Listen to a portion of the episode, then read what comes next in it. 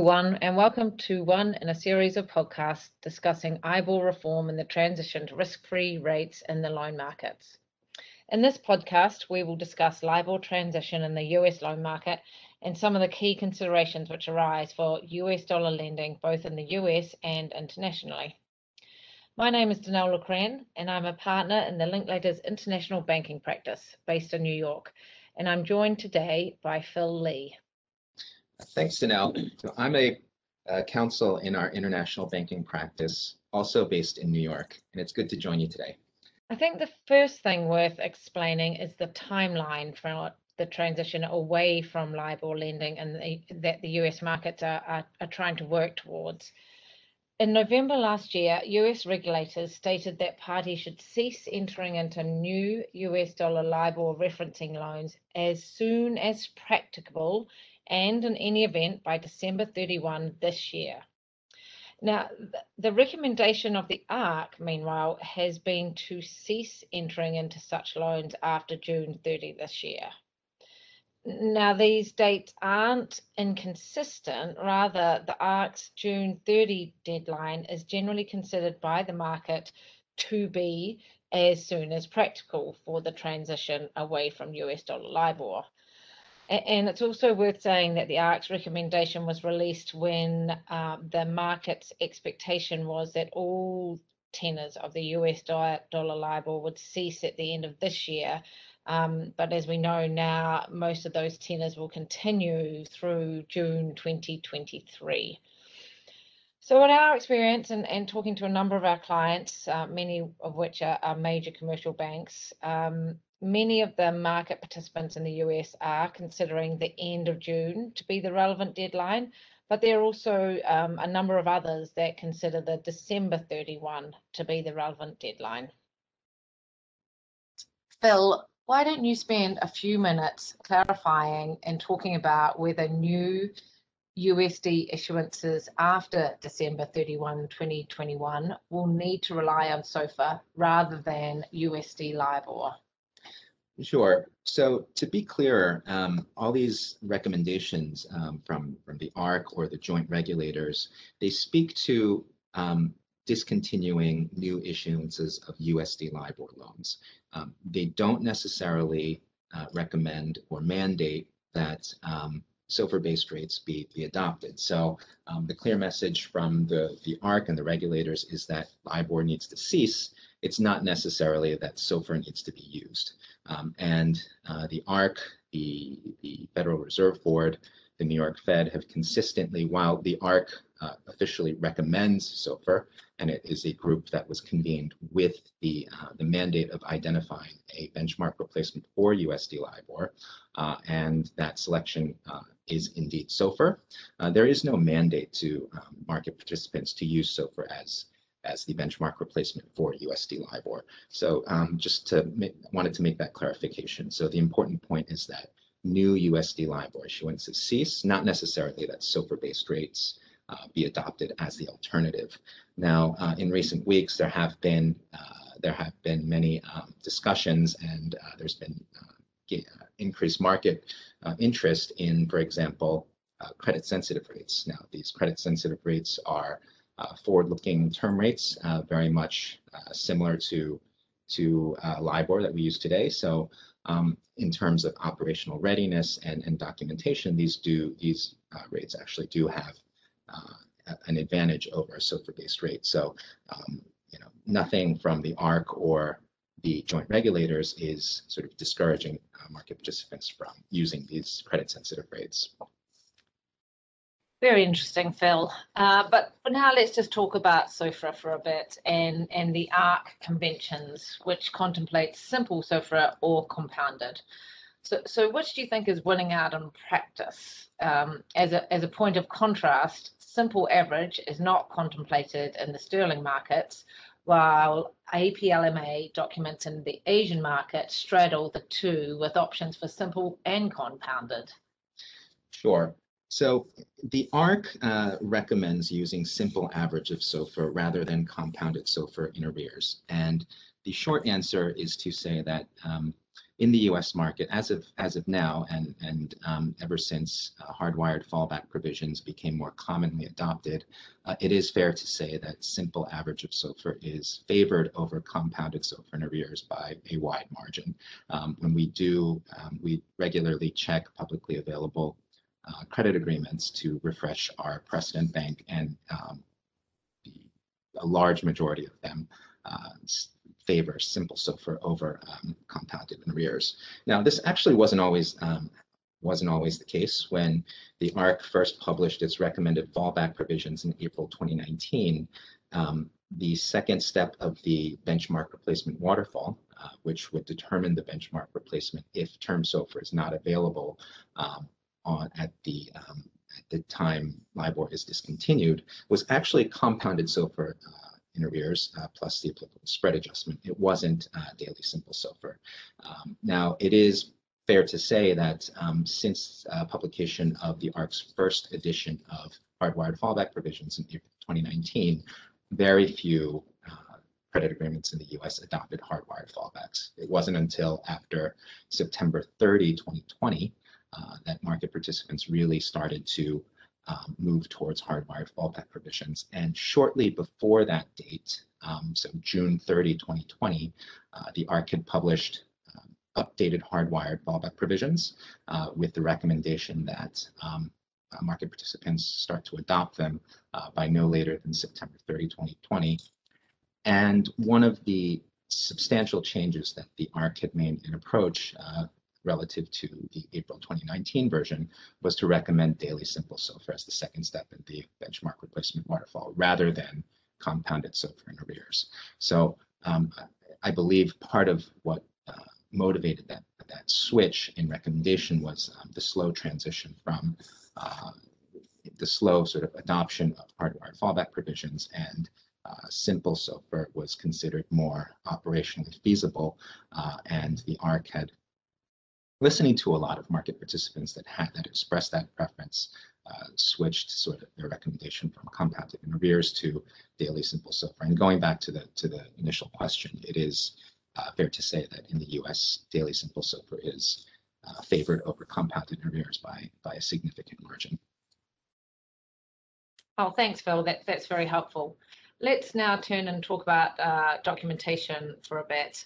Um, and think about what the ARRC and the LST, LSTA have been producing. Um, what's your view on what the response has been to the LSTA's multi-currency simple risk-free uh, rate agreement? Um, are people in the US market now documenting sterling deals using um, simple SONIA, or are these likely to be yeah, you, um, uh, documented using compounded SONIA in line with the European markets. What are your thoughts on, on documentation? Sure. So to, to take a step back a bit, um, I want to sort of um, divide the documentation work streams into sort of three main main categories.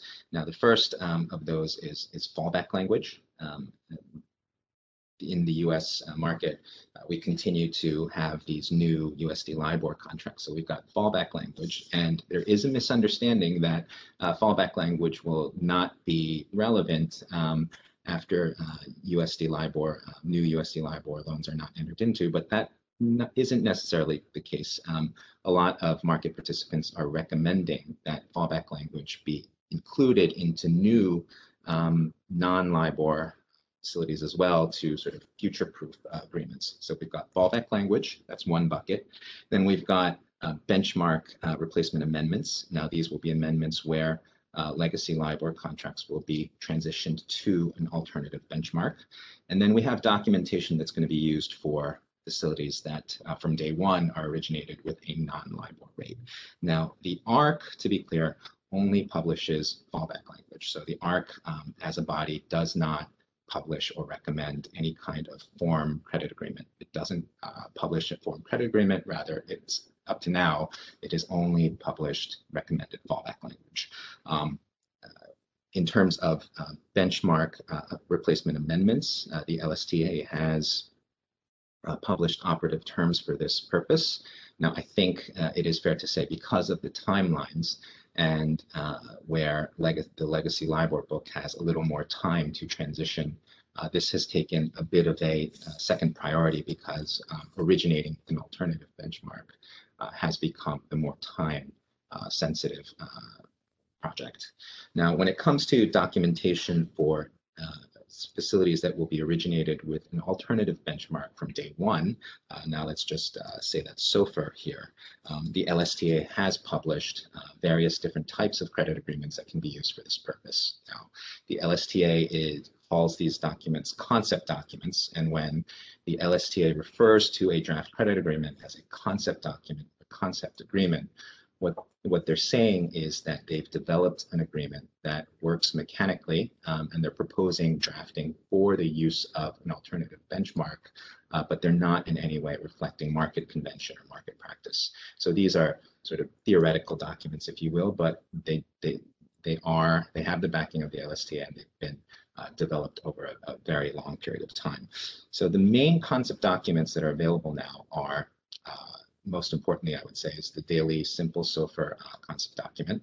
Um, now, this has the option of using um, daily compounded SOFR for parties that um, uh, prefer that route um, using a compounding the balance approach. Now, the LSTA has also published an alternative version to that, um, which uses a compounding the rate approach. But again, simple average is favored over compounding by a wide margin. Very recently, um, the LSTA published a multi-currency RFR uh, concept document, uh, which covers not just um, USD to uh, uh, so SOFR for USD loans, but um, uh, risk-free rates for other um, other um, applicable currencies as well, including um, SONIA for for sterling loans.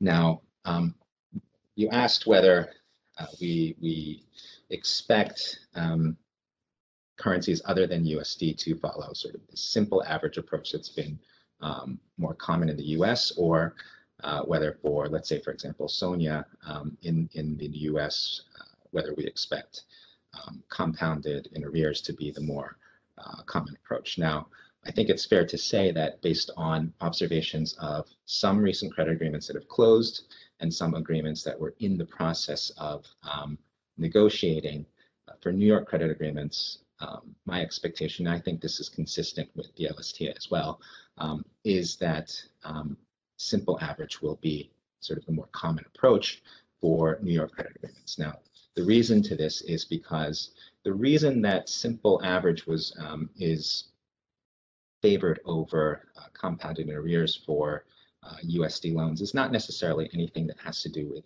with US dollars. It's more sort of the nature of the loan market in terms of um, there being intra-period um, trades, um, loans, uh, trading uh, without accrued interest. These are sort of the reasons that um, the ARRC recommended daily simple SOFR because over compounded because uh, that just makes it operationally more feasible. And um, seeing that the reason that simple average is favored over compounding is more towards the um, nature of loans rather than USD uh, as a currency, um, we expect that in the US market, simple average will be favored for loans denominated in currencies other than other than USD as well. Thanks, Phil. So a lot of progress seems to be made, but but plenty plenty more to do. Um, and I know we see you know developments on a just about on a daily basis, weekly basis. But are there any um, recent updates you want to mention before we close? Sure. I think the two um, most um, recent developments of significance that we're keeping an eye on and market participants um, will be very interested to see play out are uh, number one, the development of term SOFR. Um, a forward-looking term SOFR rate um, has been sort of favored in the US market over having to do a simple average or compounded in arrears of, of a risk-free rate. So term SOFR had um, sort of interest in term SOFR had for a time, uh, I think decreased for a little bit, but it's very much back in the conversation now. Um, CME Group, at the, the large derivatives market uh, headquartered in Chicago, started publishing forward-looking term SOFR rates from April 22nd, actually, so very um, for um, term SOFR for tenors of one, three, and six months. So seeing how term SOFR plays out and whether the ARRC will recommend or select a rate is something to to watch in the coming in the coming weeks because in hardwired fallback language, the first step of the benchmark replacement waterfall is term SOFR plus the applicable spread adjustment. So if the ARRC recommends or selects a term SOFR rate, that will determine the benchmark replacement for uh, many, many credit agreements. So that's the first thing. Uh, the second thing is um, increased um, interest and the increased traction of certain credit sensitive rates as an alternative. Uh, credit sensitive rates are forward in term rates. They um, they behave very similarly to LIBOR uh, based on quantitative studies by a lot of um, bodies. So in terms of operational readiness and documentation, the transition from LIBOR to a credit sensitive rate uh, may be actually easier just because of those aspects of documentation and um, operational readiness from both the lender side and the borrower side.